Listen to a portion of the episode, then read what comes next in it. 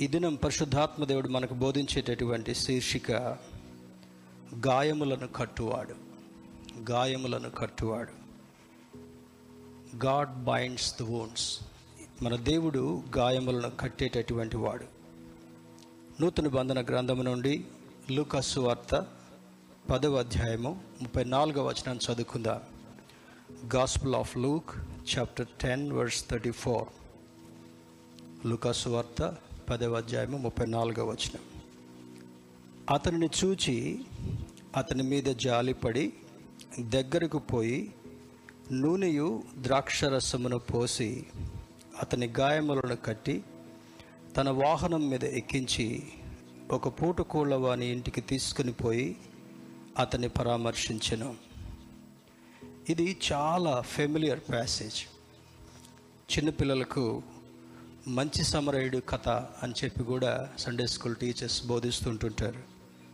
Good Samaritan ఇందులో ఉన్నటువంటి ఆత్మీయ సత్యాన్ని మనం ధ్యానం చేసుకుంటూ ప్రభు బలను సమీపించే ప్రయత్నం చేద్దాం. ఇందులో కొన్ని భాగాలు ఉన్నాయి దాన్ని మంచిగా అర్థం కావాలంటే ఇంకా కొంచెం పైకి వెళ్ళి చదివితే ముప్పై వచనంలో అందుకు యేసు ఇట్లనను. ఒక మనుష్యుడు ఎరుషులేము నుండి ఎరుకో పట్టణమునకు దిగి వెళ్ళుచు దొంగల చేతిలో చిక్కెను. వారు అతని బట్టలు దోచుకొని అతని కొట్టి కొర ప్రాణముతో విడిచిపోయిరి. ఇది ఒక కోణంలో ఆలోచిస్తే ఒక వ్యక్తికి కలిగినటువంటి బాధ మరి శ్రమ మరియు కలిగినటువంటి అచేదు అనుభవాన్ని సూచిస్తుంటా ఉంది.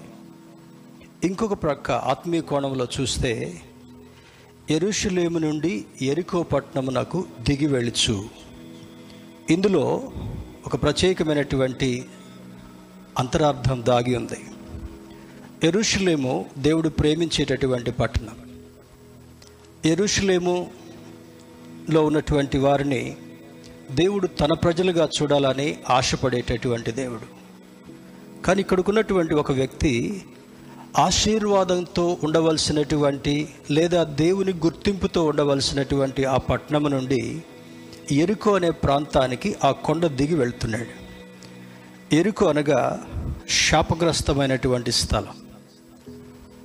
దేవుడు కోరుకున్నటువంటి స్థలము నుండి ఆ వ్యక్తి శాపగ్రస్తమైనటువంటి సమస్యల వలయంలోనికి ఎందుకు వెళ్తున్నాడు అని చూస్తే ప్రస్తుత పరిస్థితుల్లో కూడా దేవుని సన్నిధిని ప్రేమించేవారు చాలా తక్కువగా ఉన్నారు.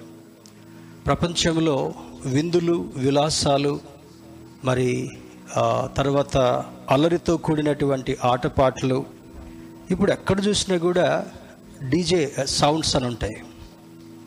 అవి ఎక్కడో ఉండి సౌండ్స్ పెడతా ఉంటే మన చెస్ట్ మీద లాగి కొట్టినట్టుగా అంత తీవ్రమైనటువంటి బ్లోస్ వస్తూ ఉంటాయి.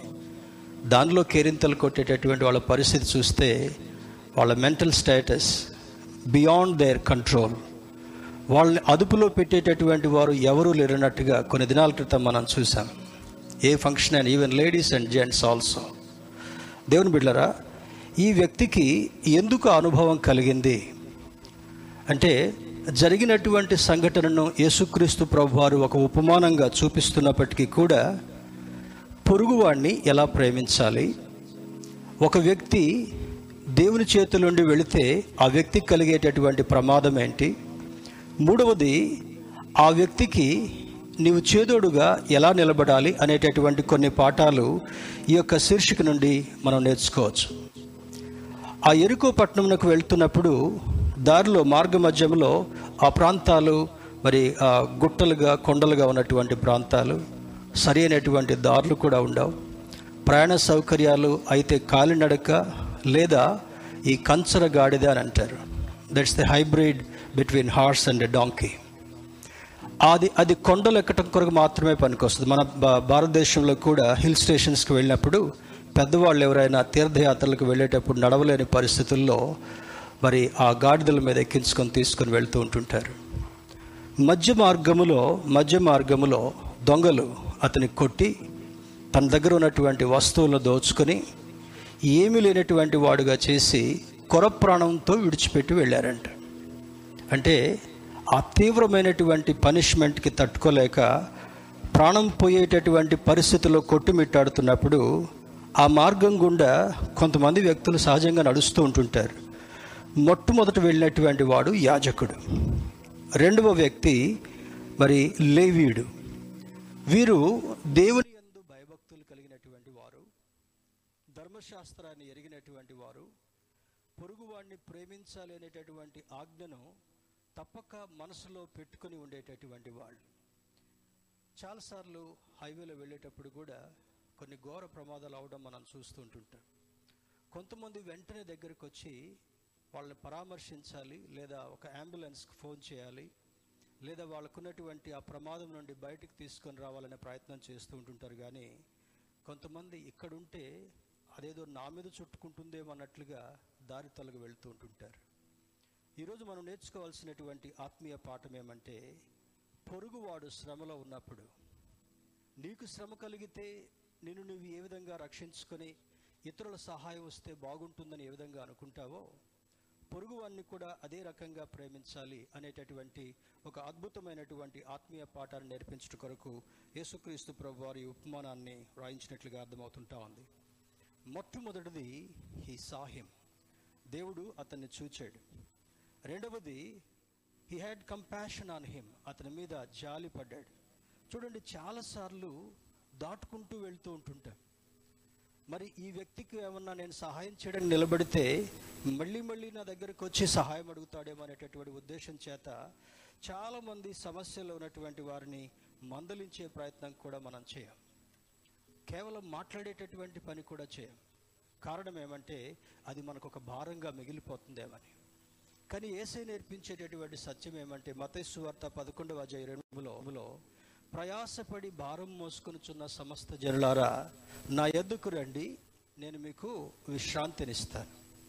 అంతవరకే చదువుకుంటాను. కానీ దాని కింద ఉన్నటువంటి మరొక వచనాన్ని చూస్తే నేను సాత్వికుడును దీన మనసు కలవాడను ఎవరికైనా విశ్రాంతి కావాలంటే ఆ కాడినెత్తుకొని నా ఇద్దరు నేర్చుకునండి అని అంటాడు.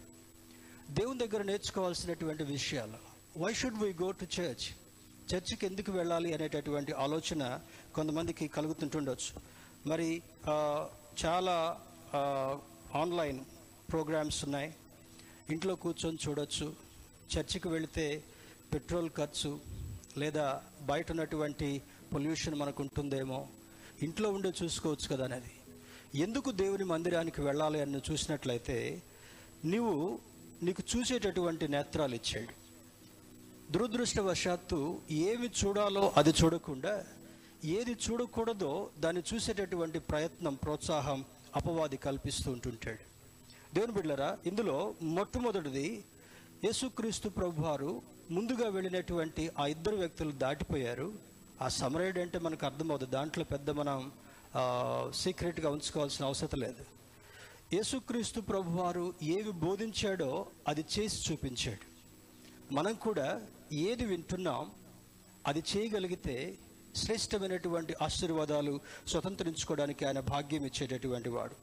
మూడవది he went close to him కొర ప్రాణంలో ఉన్నటువంటి వాడి దగ్గరికి వెళ్ళాలంటే కొంచెం భయం కూడా కలుగుతుంది. ఆల్రెడీ దెబ్బలు తిన్నాడు. ఒకవేళ కొడతా ఉంటే రెసిస్ట్ అయిపోయి ఆ ఆ ఆ రాళ్ళలో ఆ మట్టిలో పడిపోయి ఉంటుండొచ్చు. అతని దగ్గర ఉన్నటువంటి వాటిని దగ్గర పట్టుకుంటున్నప్పుడు ఇచ్చేంత వరకు కూడా దొంగలు అని ఉంది. కొంతమంది ఎక్కువగా ఉండి అతన్ని నిర్దాక్షిణ్యంగా కొట్టి ఉంటుండొచ్చు. ఇక్కడ ఆ పరిస్థితి చూసినటువంటి ఈ సమరయుడు మూడవ వ్యక్తి మొట్టమొదట అతని దగ్గరికి వెళ్ళి ఇంకా కొరప్రాణంతో ఉన్నాడని గ్రహించాడు.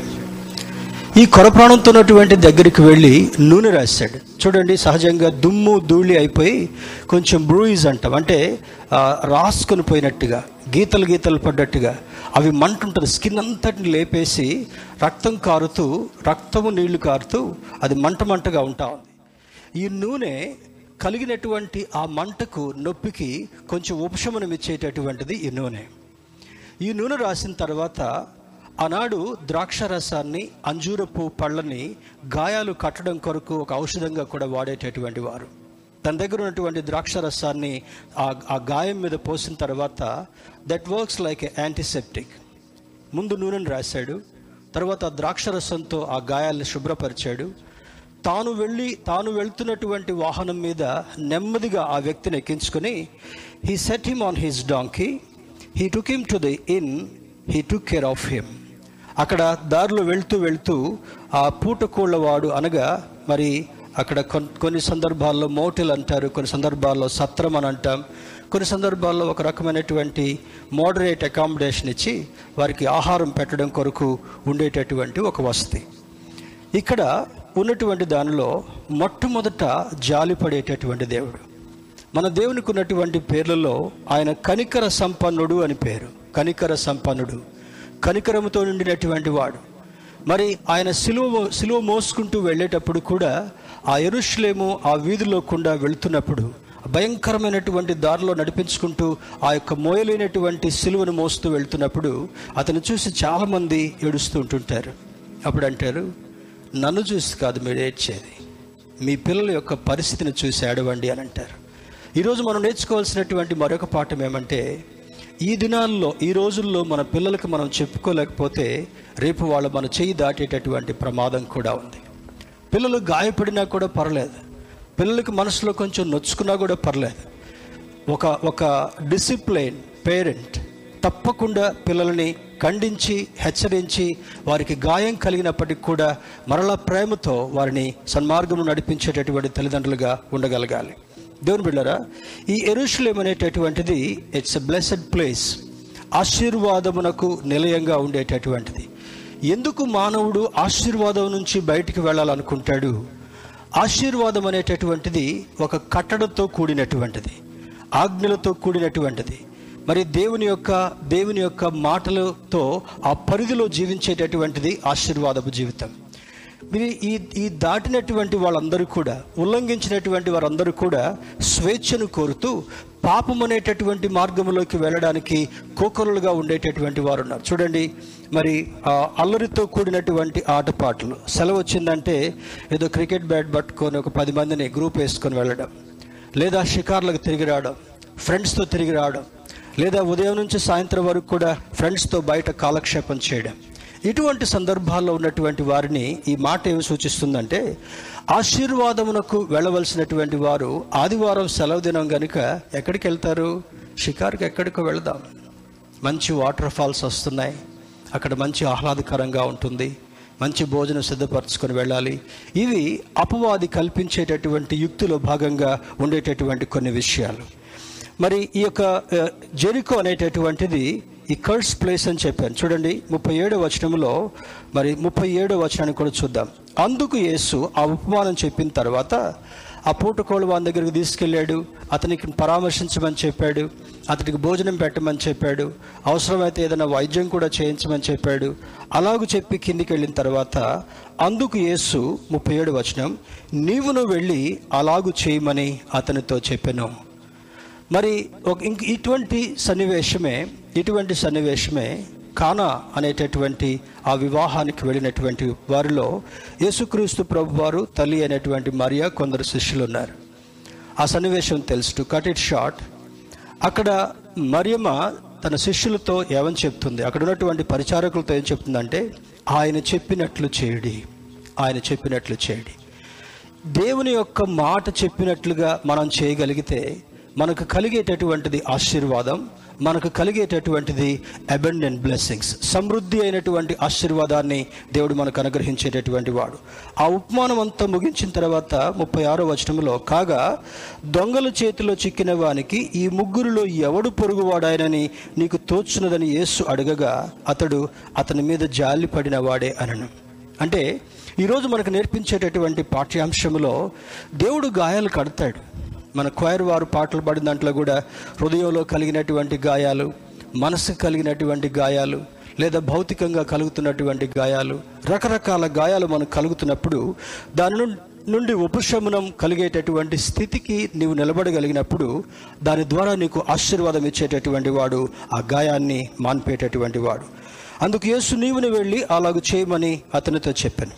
శిష్యులతో అంటున్నాడు ఆయన ఏం చేశాడో ఆ విధంగా నీవు కూడా చేయగలిగినప్పుడు నీకు కలిగేటటువంటి ఆశీర్వాదాలు చాలా గొప్పవని లేఖనం సెలవిస్తుంటా ఉంది. కీర్తన భాగంలో నూట నూట నలభై ఏడవ కీర్తనలో ఒక మాట చదువుకుందాం. Psalm hundred and forty seven నూట నలభై ఏడవ కీర్తన. మూడవ వచనాన్ని మనం పరిశీలన చేస్తే అక్కడ అంటాడు చూడండి. గుండె చెదిరిన వారిని ఆయన బాగు చేయువాడు వారి గాయములు కట్టువాడు. గుండె చెదిరిన వారు. ఏదైనా ఒక ఆందోళనకరమైనటువంటి పరిస్థితి కలిగినప్పుడు ఏదో ఒక మరణకరమైనటువంటి ఆపద కలిగినప్పుడు మరి భయంకరమైనటువంటి ఒక ఆల్ ఆఫ్ ఎ సడన్ ఒక శోధన కలిగినప్పుడు ఈ ఎంత గొప్పవాళ్ళైనా కూడా వారి హృదయంలో ఒక వేదన ఒక వాక్యూమ్ ఏర్పడేటటువంటి పరిస్థితి. కానీ కీర్తనకారుడు ఇక్కడ అంటాడు గుండె చెదరిన వారిని బాగు చేయవాడు ఆయనే. అంటే హీ ఈజ్ ద హీలర్ ఆ తర్వాత ఆయన మనల్ని సృష్టించినటువంటి సృష్టికర్త కనుక ఎందుకు గాయం కలిగింది? ఆ కారణాన్ని గుర్తించగలిగినటువంటి దేవుడు.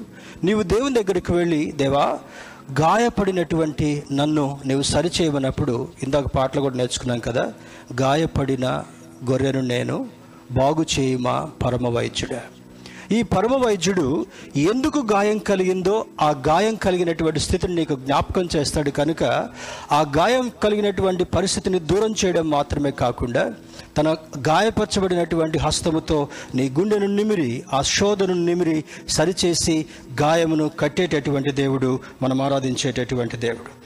మరి యోబు గ్రంథంలో కూడా ఒక చక్కని మాట రాయబడి ఉంటా ఉంది. Turn with me to book of Job chapter five verse eighteen యోబు గ్రంథము యోబు గ్రంథము ఐదవ అధ్యాయము పద్దెనిమిదవ వచనంలో కూడా అక్కడ అంటాడు చూడండి. ఆయన గాయపరిచి గాయమును కట్టును ఆయన గాయము చేయును ఆయన చేతులే స్వస్థపరచును. ఇక్కడ మనకు కొన్ని ఒక సత్యం అర్థం కావాలి. కలిగేటటువంటి గాయాల్లో at times he allows a person to have some wounds తండ్రి అయినటువంటి దేవుడు కుమారుణ్ణి ఆ గాయాలు పడ కలగడం కొరకు వేదన పడడం కొరకు సులువు మీద ప్రాణం అర్పించడం కొరకు ఆయన్ని అనుమతించినట్లుగా మన జీవితంలో కూడా కొన్ని సందర్భాల్లో చూడండి అన్నీ ఉన్నప్పుడు ఎవరి మాట వినం. అన్నీ సరిగా జరుగుతున్నప్పుడు దేవుడు గుర్తురాడు. చేతి నిండా డబ్బు ఉన్నప్పుడు దేవుడు గుర్తురాడు.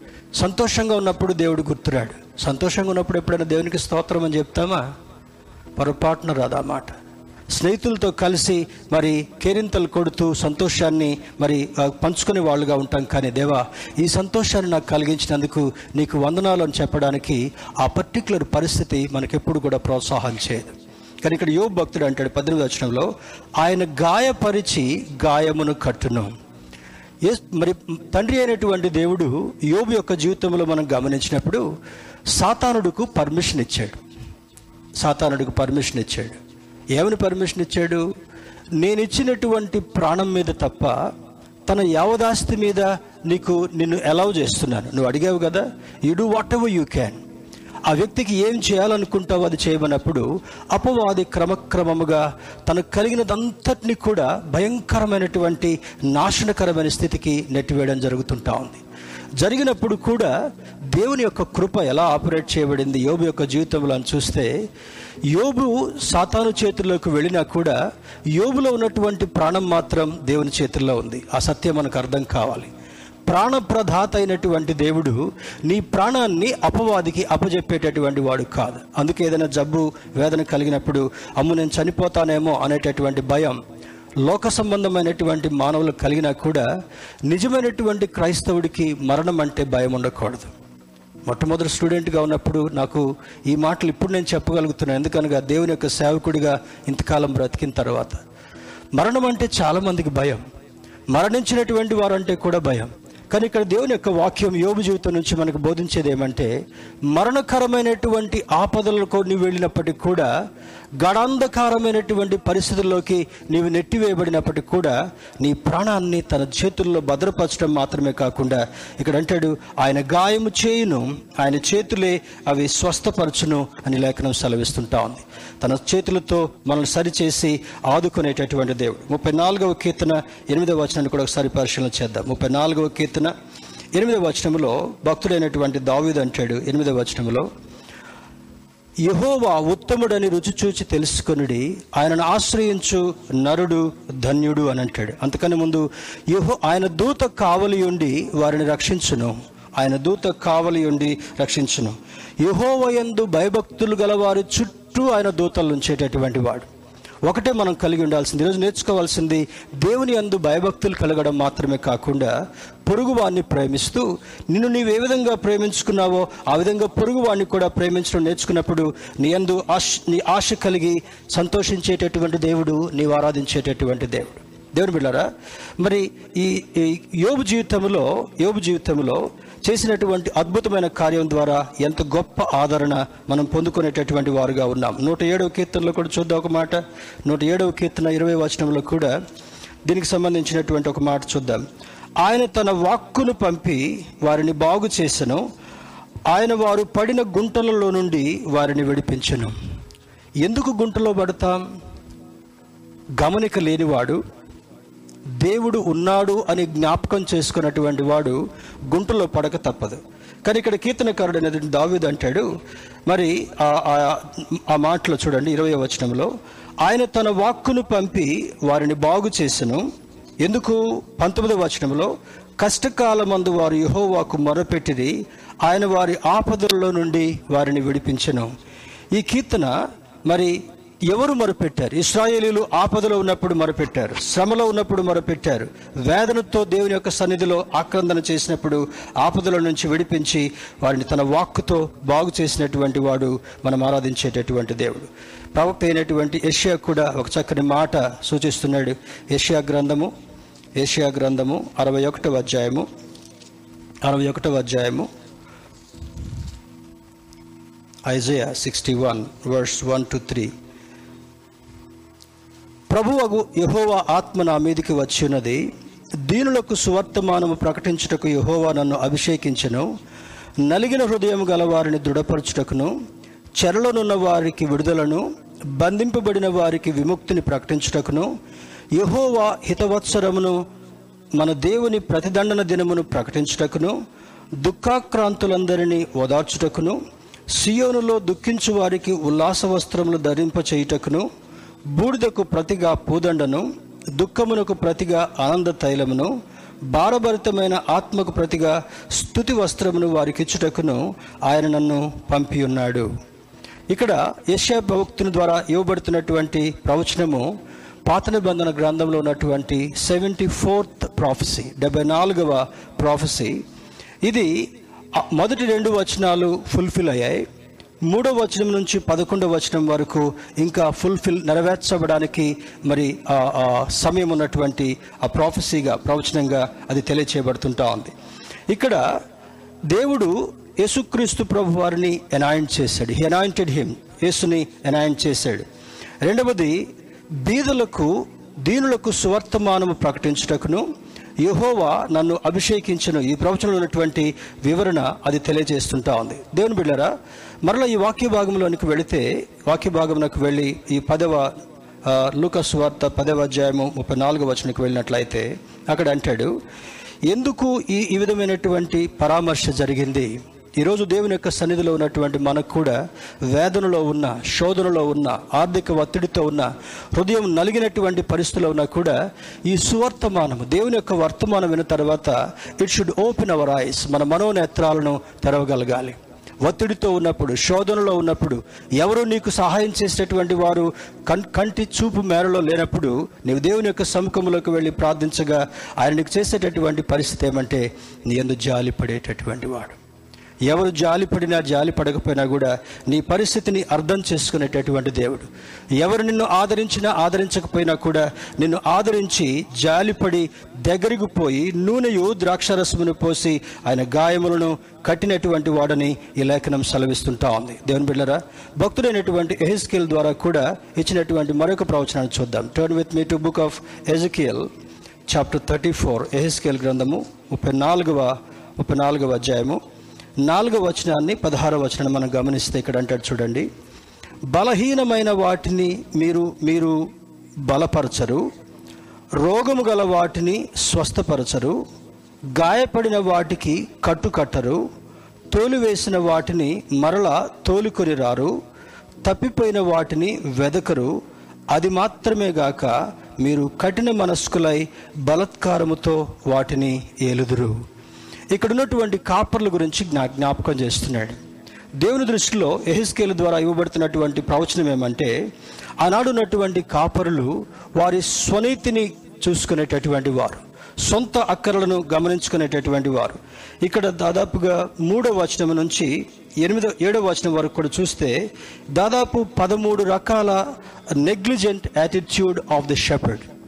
ఈ భూలోకంలో ఉండేటటువంటి షెపర్డ్ కాపరులు అనేటటువంటి చూడండి సహజంగా నేను నేర్చుకున్నటువంటి ఒక సత్యం ఏమంటే మందిరానికి వెళ్ళినప్పుడు ప్రార్థన చేద్దాం వెళ్ళండి. ప్రార్థన చేసి పంపించడం మాత్రమే కాదు. తరచుగా వాక్యం నాకు జ్ఞాపకం చేసేటువంటి సత్యం ఏమంటే యేసుక్రీస్తు ప్రభు వారు బోధ చేసేటటువంటి ఆ దినాల్లో కూడా ఆయన కొన్ని రియల్ ఇన్సిడెంట్స్ని బైబిల్లో వ్రాయించారు. అదేమనగా గాయపడినటువంటి వారికి ఆయన దిగి ఏం చేశాడంట? నూనెతో తుడిచాడు ద్రాక్ష రసాన్నితో తుడిచాడు గాడిద మీద ఎక్కించుకున్నాడు. నడవలేనటువంటి స్థితిని కొర ప్రాణంలో ఉన్నటువంటి వ్యక్తి పూటుకూల వాని ఇంటికి తీసుకెళ్ళాడు. అతనికి అప్పచెప్తున్నాడు అయ్యా నేను మళ్ళా వచ్చి ఇతనికి అచ్చినటువంటి దాన్ని నేను చెల్లిస్తాను కనుక టేక్ కేర్ ఆఫ్ హిమ్ జాగ్రత్తగా చూడు అనేటటువంటిది. మరి యేసుక్రీస్తు ప్రభు వారు నేర్పించేటటువంటి మరొక పాఠం ఏంటంటే కాపరులు అనేటటువంటి వారు they should look at the holistic development of a person ఒకే కోణంలో చూసేటటువంటి వారు కాదు. మందిరంకి వస్తే ప్రార్థన చేస్తాం చర్చిలోకి వెళ్ళి ప్రార్థన చేసుకో వెళ్ళు కాదు. ఆకలిగా ఉన్నటువంటి వారికి ఆహారం పెట్టాలని జ్ఞాపకం చేస్తున్నాడు. వస్త్రహీనులుగా ఉన్నటువంటి వారికి వస్త్రాలు ఇవ్వమని చెప్తున్నాడు. చెరసాలలో ఉన్నటువంటి వారిని దర్శించమని చెప్తున్నాడు. ఎవరికి పరామర్శ అవసరమో వారిని పరామర్శించేటటువంటి వారుగా చూడాలని జ్ఞాపకం చేస్తుంటున్నాడు. తర్వాత చూడండి ఒక దీనుడు మన దగ్గరికి వచ్చినప్పుడు నేను ప్రార్థన చేస్తాను వెళ్ళంటే వాడి ఆకలి తీరదు. అందుకే ఏసయ్య ఏసయ్య దగ్గరికి వాక్యం వినడానికి వచ్చినటువంటి వాళ్ళతో కూడా ఆయన శిష్యులతో అంటాడు వాళ్ళకి అన్నం పెట్టండి అని చెప్పాడు. శిష్యులు ఏమనుకున్నారంటే మాకు వాక్యం చెప్పటమే వచ్చు కానీ అన్నం పెట్టడం చేత కాదన్నట్టుగా తేలముఖం వేసినట్లుగా చూసినప్పుడు యేసుక్రీస్తు ప్రభు వారు నీవు చేయగలిగితే నీ దగ్గరున్నది ఇవ్వగలిగితే నేను దాన్ని ఆశీర్వదించేటటువంటి వాడిని సేవకుల సమావేశంలో కూడా ఈ మాట నేను జ్ఞాపకం చేస్తాను. Your hand should not be like this మన చేయి సేవకుడైన విశ్వాసైన ఎప్పుడు ఇట్లా ఉండేటటువంటి చేయి కాదు. ద్వితీయోపదేశకాండ రెండు అధ్యాయంలో అంటాడు నిన్ను ఇచ్చేవాడిగా చేస్తాను కానీ పుచ్చుకునేటటువంటి వాడిగా నేను చేయనని అంటాడు. ఎప్పుడు నీ చెయ్యి ఈ విధంగా ఇచ్చే చేతిగా ఉంటుందో నిన్ను ఎప్పుడు కూడా నీ చేతిని పై చేయలాగానే ఉంచుతాడంట. నమ్మేవారికి నమ్మితే స్తోత్రం చెప్దాం. హల్లెలూయా. నాకు దేవుడు ఇవ్వాలి నా కష్టములు ఇవ్వాలి నా పరిస్థితుల్లో ఇవ్వాలి ఎంతసేపు ఈ విధంగానే బౌల్ పట్టుకొని ఉండడం కాదు. విశ్వాస యొక్క జీవితం నీకు దేవుడు ఇస్తున్నప్పుడు నీవు లేనటువంటి వారికి ఇచ్చేటటువంటి ఆధిక్యత దేవునికి ఇచ్చినప్పుడు నీ గుప్పిల్ని మూయడానికి వీల్లేదు. ఎప్పుడైతే నీ గుప్పిలు తెరుస్తావో నీకు సమృద్ధిని ఇచ్చేటటువంటి దేవుడు ఈ దేవుడు అంటాడు. అందుకని మూడో వచనం నుంచి అంటాడు. మూడో వచనం నుంచి మనం గమనించిన నాలుగో వచనంలో మరి మీరు బలహీనమైన వాటిని బలపరచరు రోగము గల వాటిని స్వస్థపరచరు గాయపడిన వాటిని కట్టుకట్టరు తోలివేసిన వాటిని మరలా తోలుకుని రారు తప్పిపోయిన వాటిని వెదకరు. అది మాత్రమే గాక మీరు కఠిన మనస్కులై. ఇంకొక ఉపమానంలో కూడా చూస్తే పోగొట్టుకున్నటువంటి ఆ ఉపమానంలో ఒకడికి వంద గొర్రెలు ఉన్నాయి. వంద గొర్రెలు ఒక్క గొర్రె తప్పిపోయింది. సాయంకాలం వేళ ఇంటికి వెళ్ళాలనుకున్నప్పుడు కౌంట్ చేస్తే తొంభై తొమ్మిది వస్తూ ఉన్నాయి. ఆ కాపరికి ఉన్నటువంటి ప్రేమ ఏమంటే తప్పిపోయినటువంటి గొర్రెను వెతికి వెతికి వెతికి అది దొరికేంత వరకు కూడా వెతికాడంట. ఇది కాపరికి సంబంధించినది మాత్రమే కాదు. మన మన యొక్క పరిసరాల్లో ఎవరు తప్పిపోయినటువంటి వాళ్ళుగా ఉన్నారో మరల వారిని వెదకి దేవుని యొక్క మందిరంలో చేర్చేటటువంటి వారుగా ఉండాలి. కరోనా టైంలో చాలామంది తప్పిపోయినటువంటి వాళ్ళు ఉన్నారు. Relaxed life relaxed life. Work from home and church కూడా ఆన్లైన్ చర్చే. వెస్ట్ సెంటర్ స్టార్ట్ చేయడానికి అదొక ప్రధానమైనటువంటి కారణం. దేవుడు బలమైనటువంటి సూచన ఇచ్చాడు. ఆన్లైన్లో వెళ్ళినటువంటి వారికి సహవాసం యొక్క అనుభవంలో తేలిపోయేటటువంటి అనుభవాలు ఉన్నాయి కనుక బలపరిచేటటువంటి అనుభవాన్ని ఎహెస్కేల్ ప్రవక్త ద్వారా కూడా జ్ఞాపకం చేస్తున్నాడు. రోగము కలిగినటువంటి వారితో నువ్వు ప్రార్థన చేసినటువంటి వాడుగా ఉండాలంటాడు. He will seek the lost పోయినటువంటి వారిని వెతికేటటువంటి అనుభవము. బ్రింగ్ బ్యాక్ ద స్ట్రేస్ తప్పిపోయినటువంటి వారిని మరి దూరంగా వెళ్ళిపోయినటువంటి వారిని మరలా సహవాసంలోనికి నడిపించేటటువంటి అనుభవం మనకు అవసరం.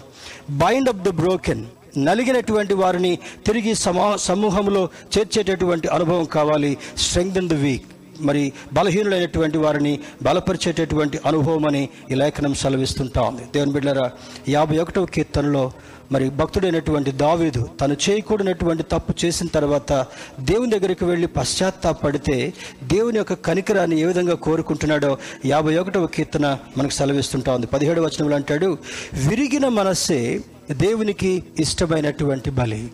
విరిగిన మనస్సే దేవునికి ఇష్టమైనటువంటి బలి. యాజకుడు అనుకున్నాడు నా ధర్మం ఓన్లీ యాజకత్వం అనుకున్నాడు.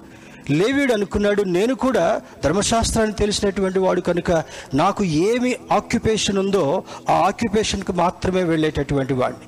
కానీ క్రైస్తవుడికి దేవుని యొక్క వాక్యం బోధించేది ఏమంటే నీవు నీవు రోజు చేసేటటువంటి పనులు మాత్రమే కాకుండా దేవుని యొక్క పనులలో భాగంగా నలిగినటువంటి వారిని నీవు వెదకాలి దూరంగా ఉన్నటువంటి వారిని వెదకి దేవుని యొక్క సన్నిధికి నడిపించాలి గాయపడినటువంటి వారికి దేవుని యొక్క వాక్యం ఇందాక చదువుకున్నాం కదా ఆయన వాక్యముతో వారి గాయములను మాన్పెను.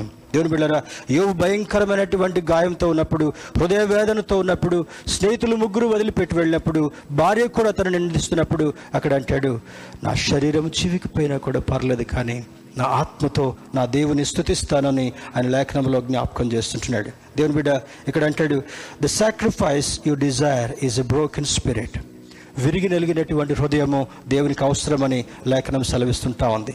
నీ ధర్మం కాదు దేవుని చూసేది. నీ యొక్క లీడర్షిప్ కాదు దేవుని చూసేది కానీ నీ క్రియను దేవుడు గమనించేటటువంటి వాడుగా ఉన్నాడు. ఆ మంచి సమరుడు చేసినటువంటి క్రియ మొదటి ఇద్దరు కూడా యాజకుడు చేయలేనటువంటిది లేవ్యుడు లేని చేయలేనటువంటిది ఈ మంచి సమరుడు అక్కడ నిలబడి ఆ గాయపడినటువంటి వాడికి ఏ విధంగా సహాయం చేశాడో. ఈరోజు నీవు నేను కూడా దేవుని బిడ్డలుగా బ్రతుకుతున్నప్పుడు మరి మతేసు వార్తలు అంటాడు కదా ఇరవై ఐదో అధ్యాయంలో నేను ఆకలిగా ఉన్నాను నాకు అన్నం పెట్టలేదు.